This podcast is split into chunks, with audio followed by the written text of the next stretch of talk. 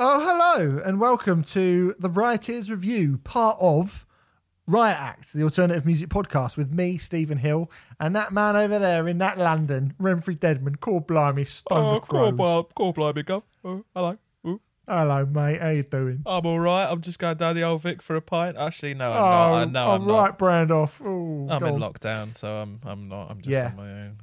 Me too. I'm not on my own, though. Got a cat and a girlfriend. All right. No need. Very much in that order as well. Renfrey, let's move on really quickly. This is, as I said at the start, a Rioteers Review. Thank you very much if you're a patron, which you obviously are. That's how you're listening to this, presumably.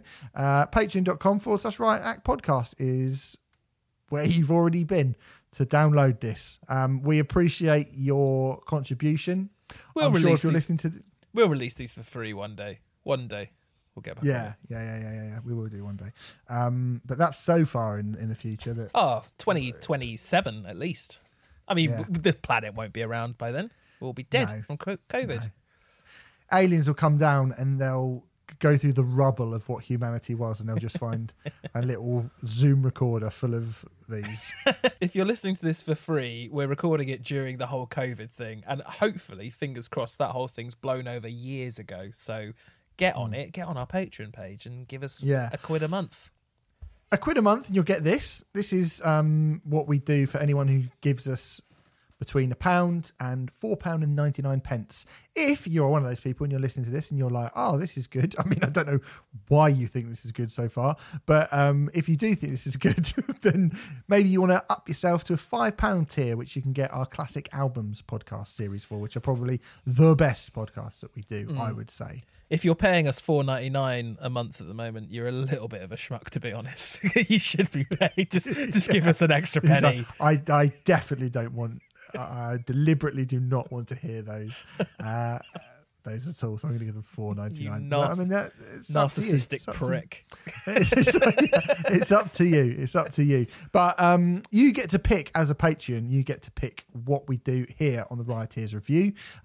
This week, we are going to be talking about a suggestion that's come from Jack Clark. It is the self-titled and only record by the super trio Them Crooked Vultures. Great suggestion. Album was released on the 16th of November 2009. Them Crooked Vultures, I'm sure you know, consists of Joshua Homme, John Paul Jones, and Dave Grohl. Pretty decent lineup, that. That's some serious pedigree. Right? Oh, fuck yeah. Yeah. Ridiculous pedigree. Although, as we all know, supergroups don't always live up to their individual constituent parts, do they? They don't, Steve? Do they? That is true. They don't. I think it's probably worth talking about how the band formed in the first place. There was an interview with Dave Grohl in 2005, so 4 years before the record came out, in Mojo, which he declared, the next project I'm trying to initiate involves me on drums, Josh Homme on guitar, and John Paul Jones playing bass. I mean, I think Dave Grohl was actually asked, although I've not been able to find it anywhere, Dave Grohl was asked if he could play drums in his own personal supergroup, who would it consist of? It's something that people do all the time. We're always saying that, hey, put your own kind of supergroup together. Who would be this and who would be that? Very rarely does it actually become a band. But Dave Grohl said, I'd want Josh on guitar, I'd want John Paul Jones on bass, and I play drums. I'm not sure if he specified a singer, because if he was, it seems a bit weird that he would pick Joshua Homme as a singer. Not that he's a bad singer, but he's not the greatest singer of all time.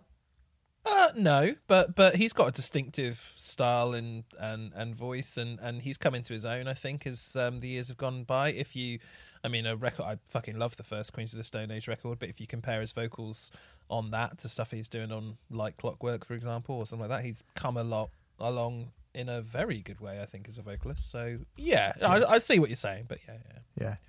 He's not Freddie Mercury, though, is he? He ain't Freddie Mercury, no. But then... Dave Grohl couldn't have got Freddie Mercury for this particular project. No, he couldn't. When was the first time you heard about this idea? Because I don't know about you, Renfrey, but I'm one of those people who does get a bit excited when a supergroup full of people I like come along. The idea of Mats Cavalera and Greg doing a band together, and Troy Sanders with Troy from Mastodon, I did get excited about that. Mm-hmm. Yeah, I'm not gonna lie. And you should have, I think, that Killer Be Killed record is awesome.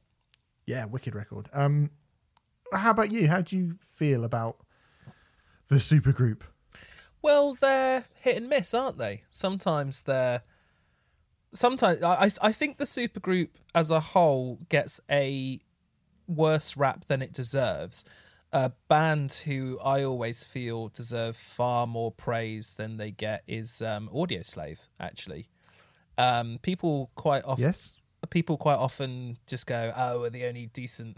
Sometimes you'll hear people say, "Well, they only did Cochise. That was the only decent record." It's like a fucking stone, mate. And I'd even say the second Audio Slave album, Out of Exile, is awesome. It's not quite up there with the first, but it's very, very good. Doesn't remind me as a fucking tune. Doesn't it? Remind me as brilliant. You know, you've got songs like The Moth on there, which is absolutely brilliant. It started to go a little bit downhill with Revelations, a record that they didn't even end up touring in the end. But even Revelations has its moments, you know. And obviously there's so many bands formed as part of, I mean, Led Zeppelin, in theory, were a supergroup of sorts, and they are quite good. Hot take. So I think it's a term which gets much maligned. Although, having said that, I do understand why sometimes it does. When you look at an example like Chicken Foot, for example. Isn't it funny? Because I thought about Chicken Foot as well.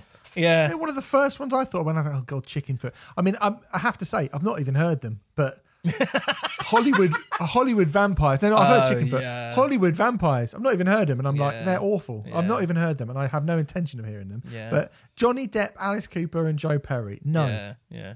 No, it's just no. And it's also that kind of thing of like these bands will immediately play massive venues. I mean, to take Them Crooked Vultures as an example, the first performance they ever did in the UK was at Brixton Academy supporting Arctic Monkeys. I was going to talk about that quite extensively. As that was a surprise support slot. Hey, fuck it, we can redo it. You do it how you want to do it, and I'll cut it. It's fine. No, it's fine. Let's carry on. But you're right. Yes, they played Brixton Academy. It was their first gig in the UK. In the UK, yeah. Well, what were you going to say about that? Just that's a pretty big thing to be getting. Well, it's a pretty big thing to be getting. But then they returned to the UK 2 months later and headlined two nights at Hammersmith Apollo, which is 5,000 cap venue. You know, where incidentally they were supported by "And So I Watch You From Afar." Just a little fun Renfrey fact there. Yeah. Renfrey fact. It's not a Renfrey fact at all. That's funny. "And So I Watch You From Afar." You know, and even when I think they returned yet again, and a few months later, and played another headline show at Brixton Academy as well. I remember being very excited by the prospect of this band, and I remember I think I was making my way with a friend of mine to see Muse down in Devon, that Teignmouth show, when tickets went on sale, and we were sort of frantically looking on his phone. I think he was the only one who had a phone with internet access at the time, because this is 2009, isn't it? And interestingly, this UK tour is one of the fastest selling UK tours ever. I think their entire UK tour sold out in 12 minutes flat, which isn't that surprising when you consider the pedigree.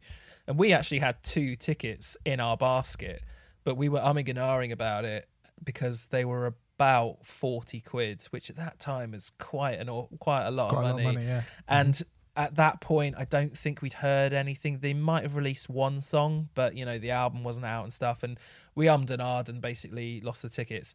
Don't know if that would have been... I don't know if I would have enjoyed Them Crooked Vultures live or not, based on the strength of this record. Well, I can tell you, we'll talk about me seeing them live. Oh, you have seen them? Nice. Yeah.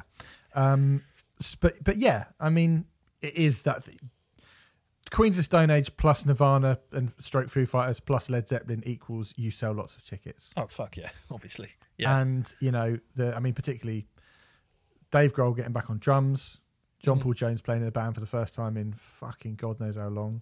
Mm-hmm. Mm-hmm. You know, yeah, obviously people were going to go batty for it, I would have thought. Like straight away. It was an exciting prospect, to say the least. Yeah. It was an exciting prospect. And as you say, I remember, I think the first time I heard about it was when, I mean, I didn't pay that much attention to that kind of thing at that time. You know, because I would have been buying like Terrorizer and Metal Hammer, and I don't think they were featured in either of those magazines. And I didn't really look on the internet that much at that time either. So, yeah, I just remember reading, I think I picked up the NME in a shop once, and I was looking through it, and it was like, oh, Them Crooked Vultures just surprise walked on stage when they were supporting Arctic Monkeys. And I was like, oh, who are they then? And it was obviously saw who it was, and I was like, oh, that's interesting. That's pretty cool. That's pretty fucking cool. But the other thing I would say about this is, at the time, so I'm not counting John Paul Jones, because obviously he wasn't really technically in a band at this time, but I don't think Queens of the Stone Age were going through a particularly good patch. 2 years previously, they'd released Era Vulgaris, which I would personally say is the weakest Queens of the Stone Age record. Really? Yes. Quite firmly, for my money. Really? Mm-hmm. Yeah, I think Era Vulgaris is a mess. Don't like it at all. I definitely don't agree with that. It's got a couple of great songs on it. Make it with you. Is it 666? 666. Yeah, there are good songs on it. There's good songs on every Queen's record, because Joshua Homme is an amazing songwriter. But in terms of all of their albums, it is by far my least favourite. You're taking the latest one into consideration as well. Yeah, I am. Villains would be Villains would be my second least favourite, but Era Vulgaris I think is a worse record than Villains personally. I think Villains is quite bad. I don't think Villains is great, but I think I'm struggling to think of any redeeming features about Villains, to be honest. That opening song's good. Don't feel something about feet not failing me. Feet don't fail me now. Feet don't fail me now. Yeah, best one on it. I think the bad points of Era Vulgaris are far worse than the bad points of Villains, I would say. Right. Go on. Foo Fighters at this point. Oh, I think they've done Echo Silence, Patience and Grace. Yeah, so they were. Had become absolutely fucking massive, hadn't they? Yes, they were doing stadiums and so on and so forth. Weirdly, I know you're not going to agree with this. I defend Echo Silence, Patience and Grace. I think it's actually a pretty decent record, but even I will admit that it's quite unfocused and a little bit all over the place. But I think it's a far better record than it's given credit for, that album. But I suppose what I'm trying to say is neither of the two big contemporary bands in this project were at their peak, let's say. Creatively, yeah. Oh, sorry, yeah. Yes, creatively. I think that's very fair to say. So yeah.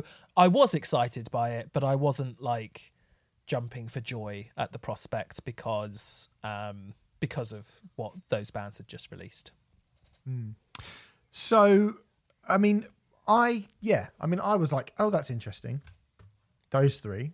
And you're right. I think if it's people, you know, to not that I want to keep comparing it to Killer Be Killed, but Troy from Mastodon, whilst they were gearing up to do Once More Around the Sun, so they'd just done The Hunter.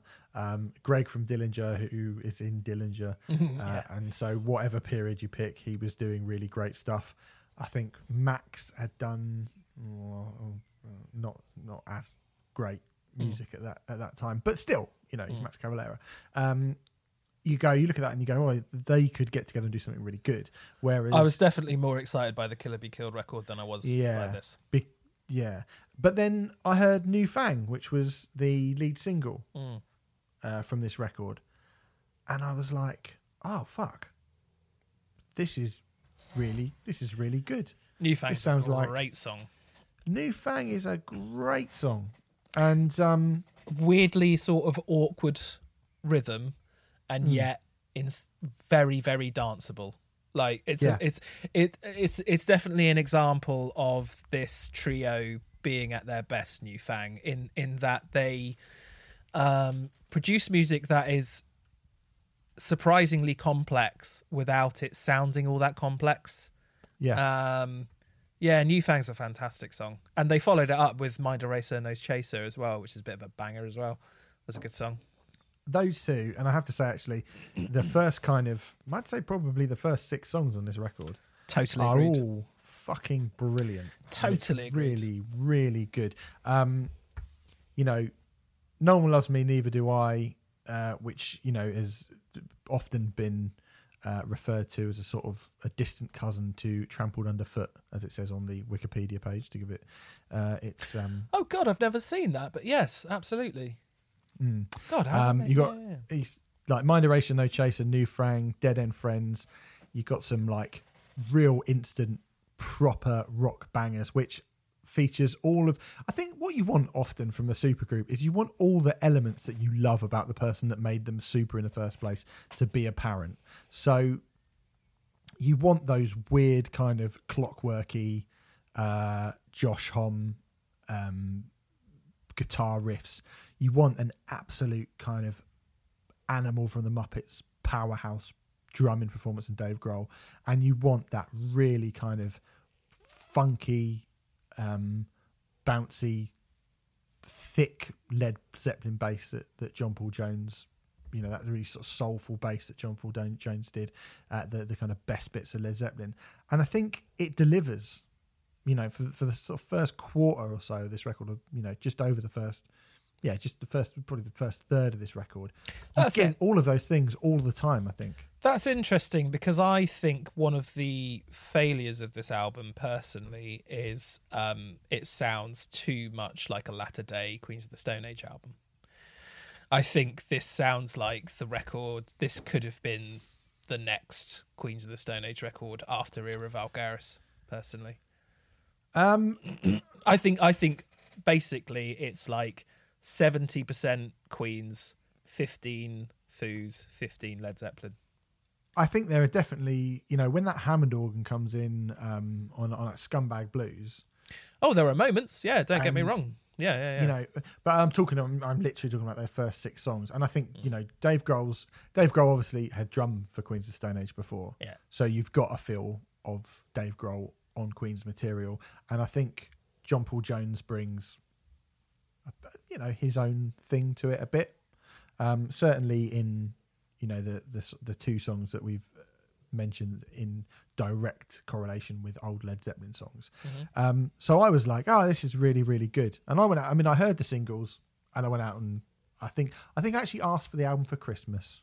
And I got given it on CD for Christmas from my dad. Lovely stuff. And I was like, this is a really good record. But it doesn't last, does it? No. Interestingly, I think this debut album suffers from exactly the same problems as Queens of the Stone Age's Lullabies to Paralyze, in that both records start really well, but they're both too long and suffer from losing their way somewhere around the halfway mark, I'd say, and they never kind of fully regain their momentum. Which I think is definitely an accusation you could level at both of those albums. And weirdly, they do it roughly in the same place. I think the point for me where this starts to lose its way is around the Bandoliers, Reptiles mark. Yeah, definitely. I mean, I think, as I said, those first six songs, I think, are all brilliant. And then I agree. It's like a massive step down. I mean, particularly, I think, when you get to Interlude with Ludes, which is nearly 4 minutes, and it's just an absolute waste of time. You know, when you think this album is... about an hour and... I think it's like an hour and 6 minutes long. It's 66 minutes, yeah. Yeah. So 66 minutes long, and you're wasting 3 minutes and 45 seconds on... I mean, it's even... It's called Interlude. Interlude, and it's a nearly four-minute long fucking interlude. And that sums up the waste of time. That sums up the self-indulgence of this record to a degree. And I totally agree that when it hits... it's really fucking good. There are one or two songs on the latter half of the record which I think make up for it a little bit. I think bits... Gunman? I think Gunman, absolutely. How that song is the penultimate track, I don't know. Gunman is absolutely fantastic. Yeah. And I think bits of Warsaw, the first breath you take away... Warsaw or the first breath you take after you gave up. Give up. Has some redeeming features, although at 7 minutes and 50 seconds, it's too long. Yep. But there are bits that are good. But yeah, it feels like from that Bandoliers point. I mean, look, if this had been a 7-track album with the first 6 tracks and Gunman on it, we'd be talking about a fucking killer record. Yeah, for sure. Absolutely killer album. But when it goes experimental, this album, it really loses its way and really loses its focus. It's far too long. I always find it really exhausting listening to this album, which is why I rarely listen to it. And all of these thoughts kind of made me... I wasn't thrilled about returning to this. And I have to say, I was pleasantly surprised because I had kind of forgotten how good the first half is compared to the second half. But I suppose because the second half is what I'm always left with, the feeling I'm left with after hearing this record is, oh God, it's just really long and monotonous and a bit self-indulgent. And I don't think the whole thing is. I think half of it is fucking killer, actually, and far, far better. Like, because I've probably not listened to this all this much, all that much since it came out. I remember trying, because the prospect of the three of these musicians together is so exciting. I remember trying over and over again and just trying and willing myself to love it and just realizing that really there's too much. Well, I keep saying it, self-indulgence. I mean, towards the end, there is just far too much of that sort of thing. I'm the same. I'm definitely the same. I think half of it is really, really good. And I'm the same that I really, really wanted to like it because of the people that were involved in it. Mm. And I think you, like you say, the first half is so good. I mean, I would now, when I came back, I haven't listened to it. If I ever do listen to it, and I've listened to it a few times in the sort of decade since it's been out, I get 6 songs in and I turn it off because I know what's coming. So I just, to me, the album is those first 6 songs and Gunman. And then, you know, going back and listening to it all, and particularly going, all right, well, let's see if I was maybe just being harsh in the second half has got some stuff in it, and it hasn't really. It's not good. And I think there's moments here and there, but it's never enough to it never regains the momentum that the it has. The pace and the momentum, and yeah, and it just doesn't feel. It's like they got bored themselves. I feel like they got together and they were like, oh, what should we do? We can all these things that we can do, and you write really good riffs, and you play really good drums, and you do really good bass part, and we've done these things. Yeah, let's write these songs. Let's write some fucking killer rock songs. And they wrote 6 of them, and then they went, okay, right, now what? Oh, I suppose we need to write another 7, don't we? Yeah, okay. Okay, all right, cool. Well, let's... and it just... You know, like I say, there's the odd time where they go, oh, actually, I have got something. But for a lot of it, it's just... It's there because it's there, not because it needs to be there. But isn't that a supergroup issue in a sense? I mean, when supergroups do live up to this idea that they're not any good and self-indulgent, because when you're in a room with 3 people of that pedigree as a producer, well, I don't want to lay the I don't know who produced this record actually, but I don't want to lay the blame. I think it was Rick. Was it Rick Rubin? No, it was. Self-produced. Oh, of course it was. Oh, okay. So there's no one there going, that's probably not a great idea, guys, you know. And I mean, to have someone come in and have the chutzpah to do that with those 3 musicians would be incredibly difficult anyway. I'm not saying it'd be impossible. There are definitely producers who are bold enough to be able to say that sort of thing. But yeah, I mean, self-produced, that doesn't come across as a surprise at all, really, when you listen to this, does it? No, it doesn't. No. Although, saying that, Renfrey, it was very, very well received. It's got a Metascore critic of 75 from Metacritic, based on 23 critics. Generally favourable. The 19th best album of 2009, according to Rhapsody. And it's got a lot of good reviews from a lot of places. where, you know, you might sort of not really give a fuck about the opinion of their opinion of rock music. So 6.2 from Pitchfork, which is amazing for Pitchfork. You know, four an independent. That wasn't you, was it? No. 6.2 at Pitchfork is a rare time where I probably agree with that assessment. I think this is a 6 or a 7. But even 7 feels... It's difficult because when you have a record where the first half is of such high quality and the second half isn't, it's really... Do you give it the benefit of the doubt because of the brilliant songs that are on it and just like give it a 7?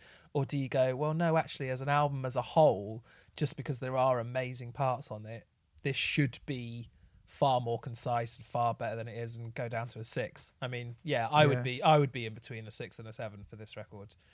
But then I suppose if you translate 7 out of 10 to out of 5, that's 4 out of 5, and that seems too kind. Personally, so I think it probably would be a 6, like a high 3. You know, there's quite a lot of you know, Rolling Stone gave it 4, the Times gave it 4, Q gave it 4, the Independent, one person who we always should bring up is Robert Christgau.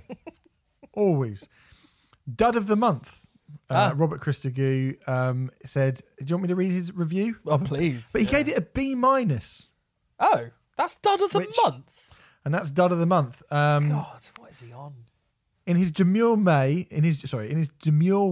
macho formalist Josh Homme has emerged as a post-Nirvana rock auteur to rival Jack White himself. Signature project taking a break? No problem. He'll just hire the supposed musical glue of the heaviest aggregation of all time, wave his magic bushwhacker, and turn Nirvana's most successful member back into the drummer we wished he'd remained, and pound out whatever blindfolded stoner with girlfriend problems would yell in your face was another Queens of Stone Age album, and later for effing Eagles of Death Metal. I don't know, that I'm just reading that with, it seems to have no punctuation at all. Homme sees a humour in his formalism, even if his fans don't, and the all-star rhythm section does add fluidity. But in the end, this is hard rock, R-A-W-K, rock. I hate it. This is hard rock Nirvana with a small N, a world of unusually hot sex and skull-busting drugs, young guys with girlfriend problems, wish, was so. What the fuck? I mean, that is one hell of a market share. He is on crack, that guy. I mean, I'll give him credit. That was writing it with and actually paying attention to the punctuation. I read it once. I was like, I can't really get this. But okay. He does like to paint pictures, doesn't he? I mean, way overly harsh. Whilst I agree with some of the sentiments in what he said there, the ones that I can understand, because he does have a habit of wanting to sound cleverer than you are, which is always a nice thing in music journalism, isn't it? Anthony Fantano. Then, you know, I agree with some of the stuff that he says there, but you know, if a B- is dud of the month, that's a pretty decent month, I would say. Well, LCD Sound System and Macy Gray both had albums out. I'm looking at his little thing that he's done there. So, yeah, maybe it was quite a good month. It's not a... here's the thing, right? This is what I feel about it. Now, to pick up on where Josh went next was to do Like Clockwork, the next Queens of Stone Age album. Now, I went to a listening party. Do you remember them? I do. Listening parties. We very occasionally still go to them, but it's pretty rare these days. Very occasionally, yeah. But it's certainly not for... I mean, I guess the Tool one I went to was a listening party, but this felt a bit more Nathan Barley than the Tool one, which is just a room with some biscuits in. Whereas this, we were taken to an office which had like fucking ping pong table in it and a fridge in the corner and all this stuff, and a big boardroom with a big bloody... sort of flat screen telly, and it was this PR company, and they were like, we're going to play the new Queens of Stone Age album, and I was in there for Metal Hammer, Them Crooked Vultures, and you are talking about Queens for like Clockwork, and we listened to Like Clockwork, and I was there, and I was speaking to people, and I was like, oh, who are you writing for? Mojo. Who are you writing for? The NME. Who are you writing for? The Times. Who are you writing for? The Sun. Do you know what I mean? It was like a lot of people, and I thought, well, and a lot of people who probably didn't cover or listen to rock music at all. Mm-hmm. And I now like Clockwork. I think it's good. I don't think it's the best Queens of the Stone Age album, but it's good. Like Clockwork has... do you know what? When I first heard Like Clockwork, I hated it. I absolutely hated it. And over the years, it's grown on me immensely, to the point where I would now say it's my fourth favourite Queens of the Stone Age record. Yeah.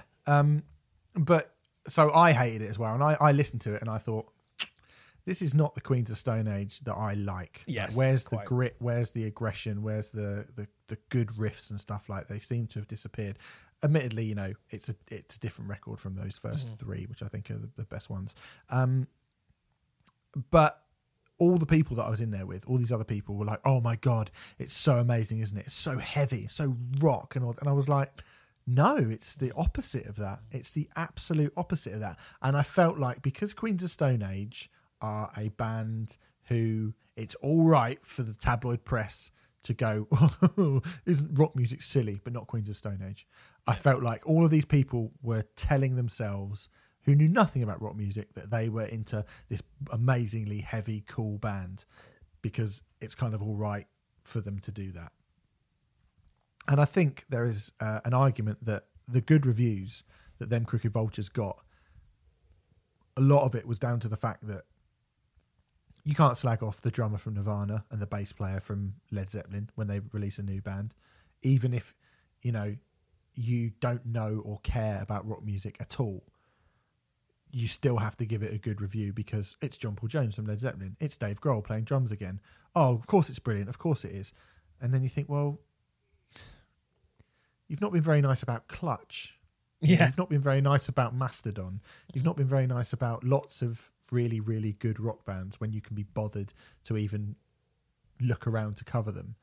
But yet you'll go, oh God, isn't, you know, it's true, proper, what a great rock album, when half of it is far, far, far from a great rock album. Yeah, it's absolutely. A bloated, boring, bad rock album, in fact.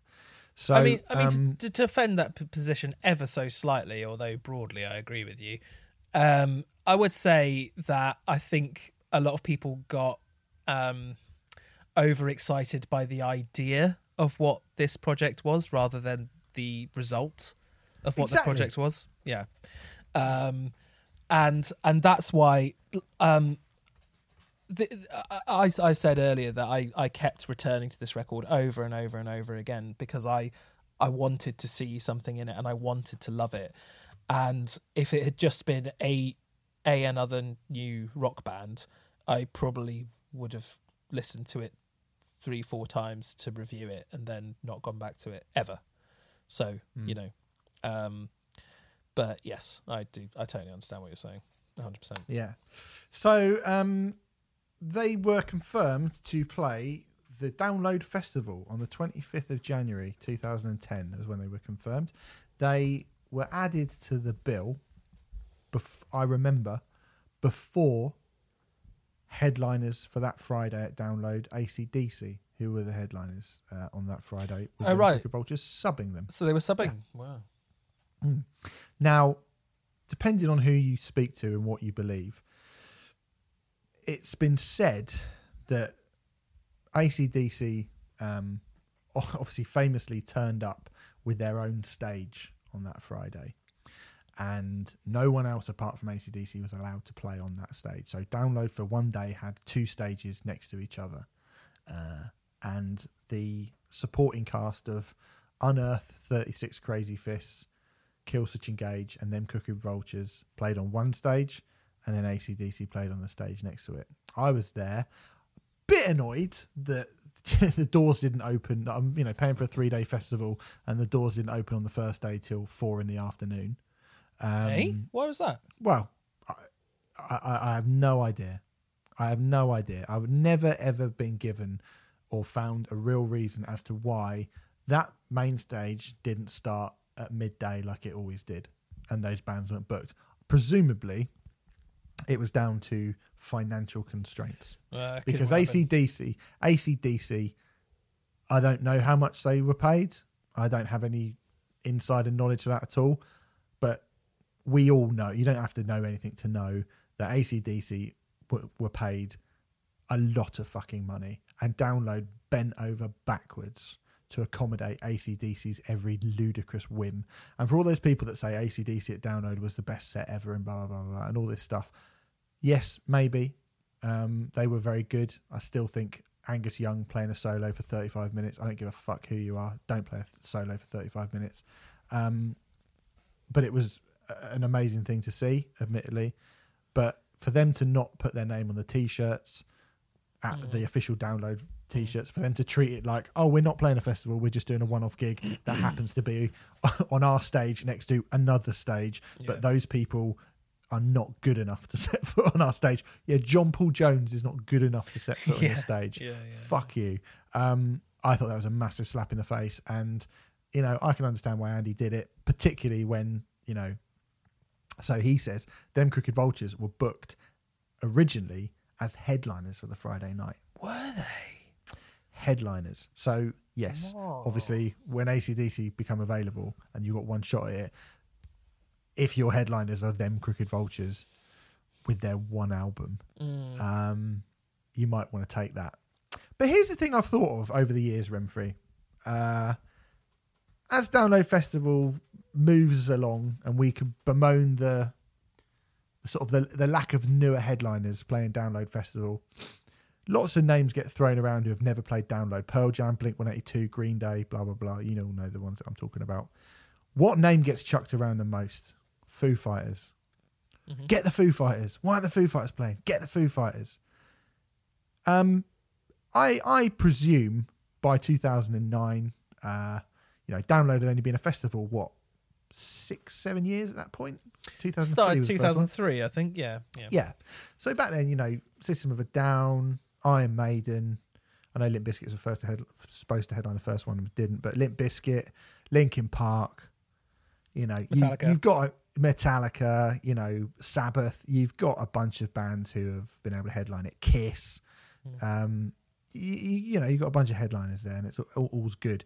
Probably never thought to ask the Foo Fighters back in those days. Probably didn't. No, probably not. Yeah. So Download 2010 rolls around.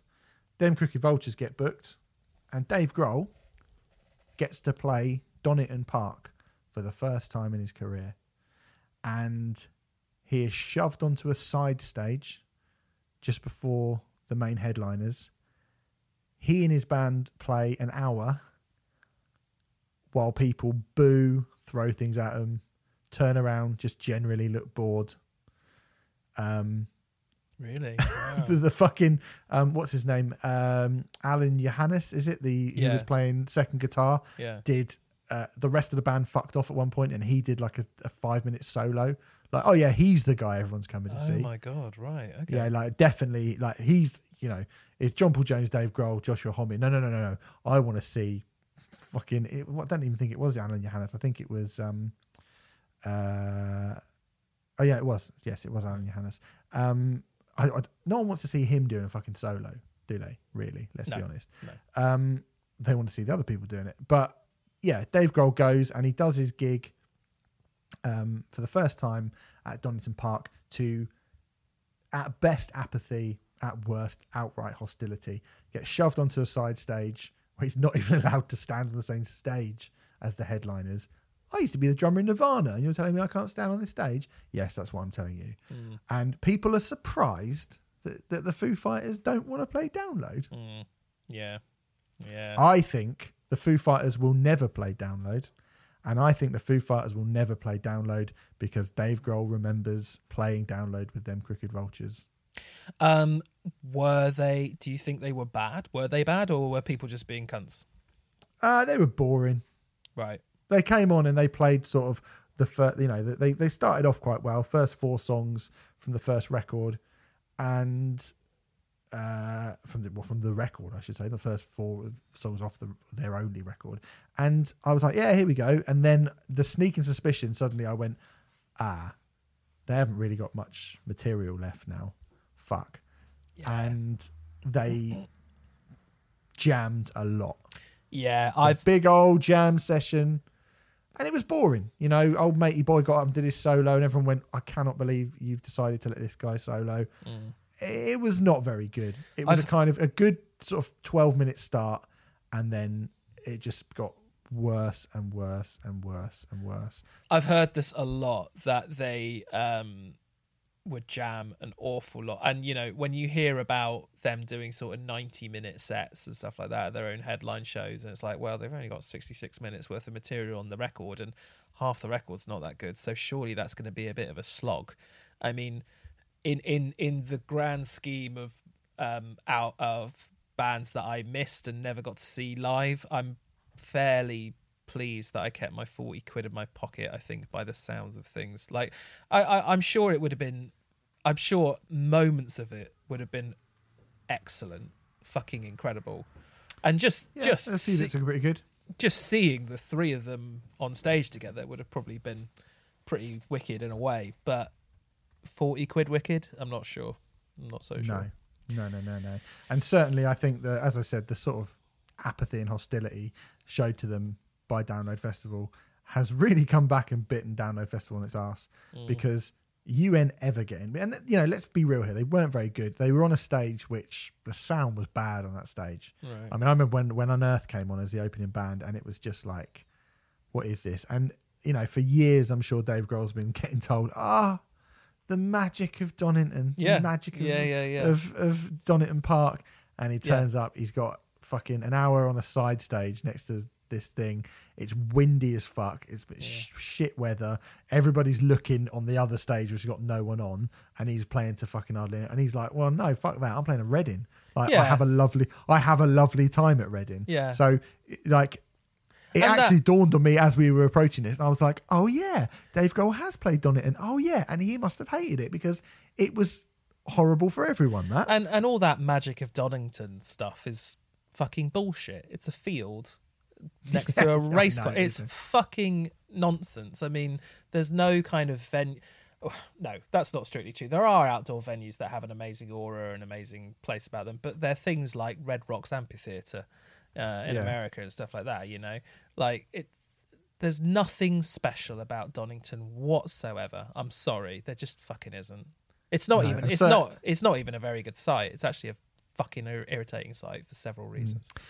And certainly, you know, Dave Grohl not Dave Grohl, but certainly Donington on that day, overcast, windy, no one has been sort of sitting out all day. The people had just been kind of pushed into this field.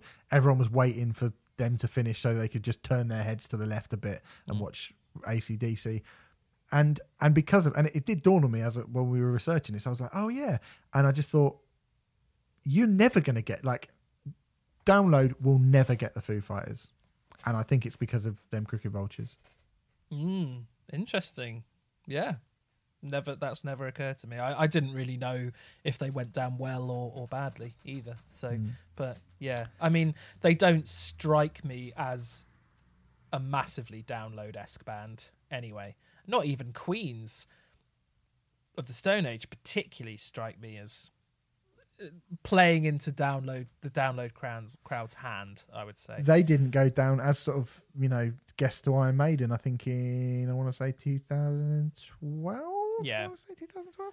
I don't think Queens of Stone Age went down that well. I mean, they didn't help themselves by playing loads of jammy stuff. But because as much as Download want to kind of align themselves as a rock festival as opposed to a metal festival, because the first 5 years or so, they were very, very... It was very much a metal thing, really, predominantly. Well, they had the Indie Day. Don't forget, they had the Indie Day, which they just binned off after 2 years.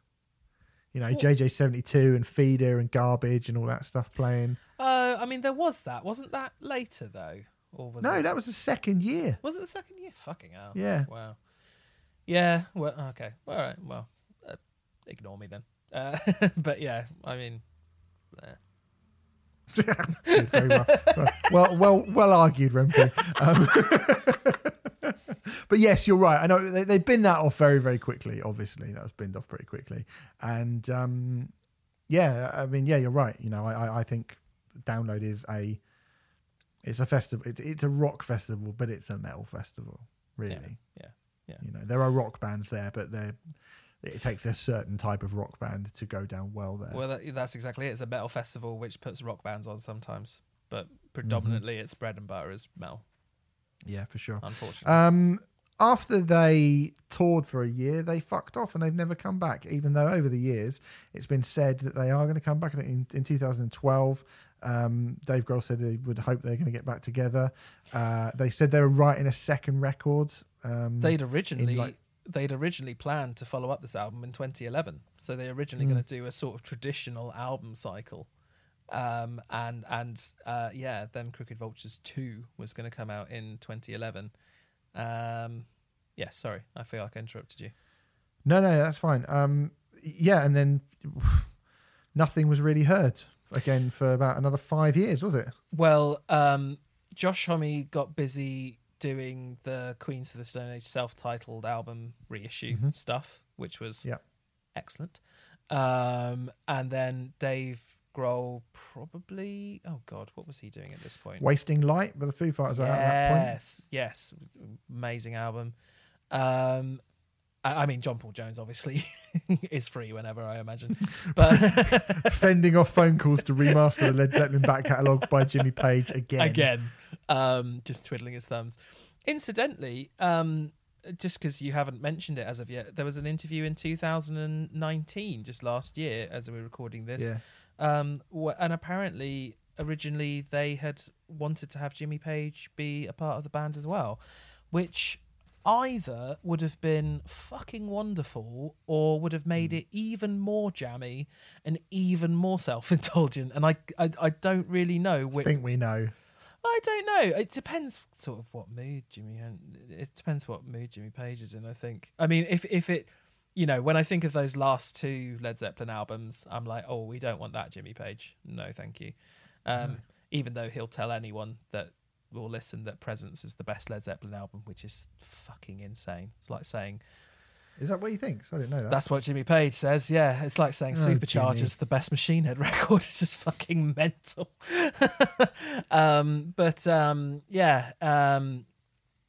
But...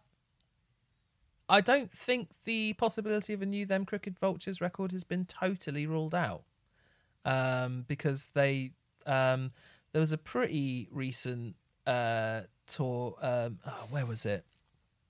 The NME quite recently said, Dave Grohl said, "We've talked, we've got together. I never say never.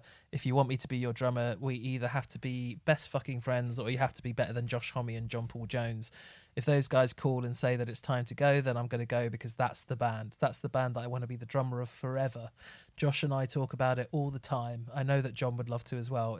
It's also like herding cats, so we'll see." We shall see. Would you want a second Them Crooked Vultures record? Would you be interested? I'd be interested, but I don't know that I need it or want it. I would take it. Do you know what?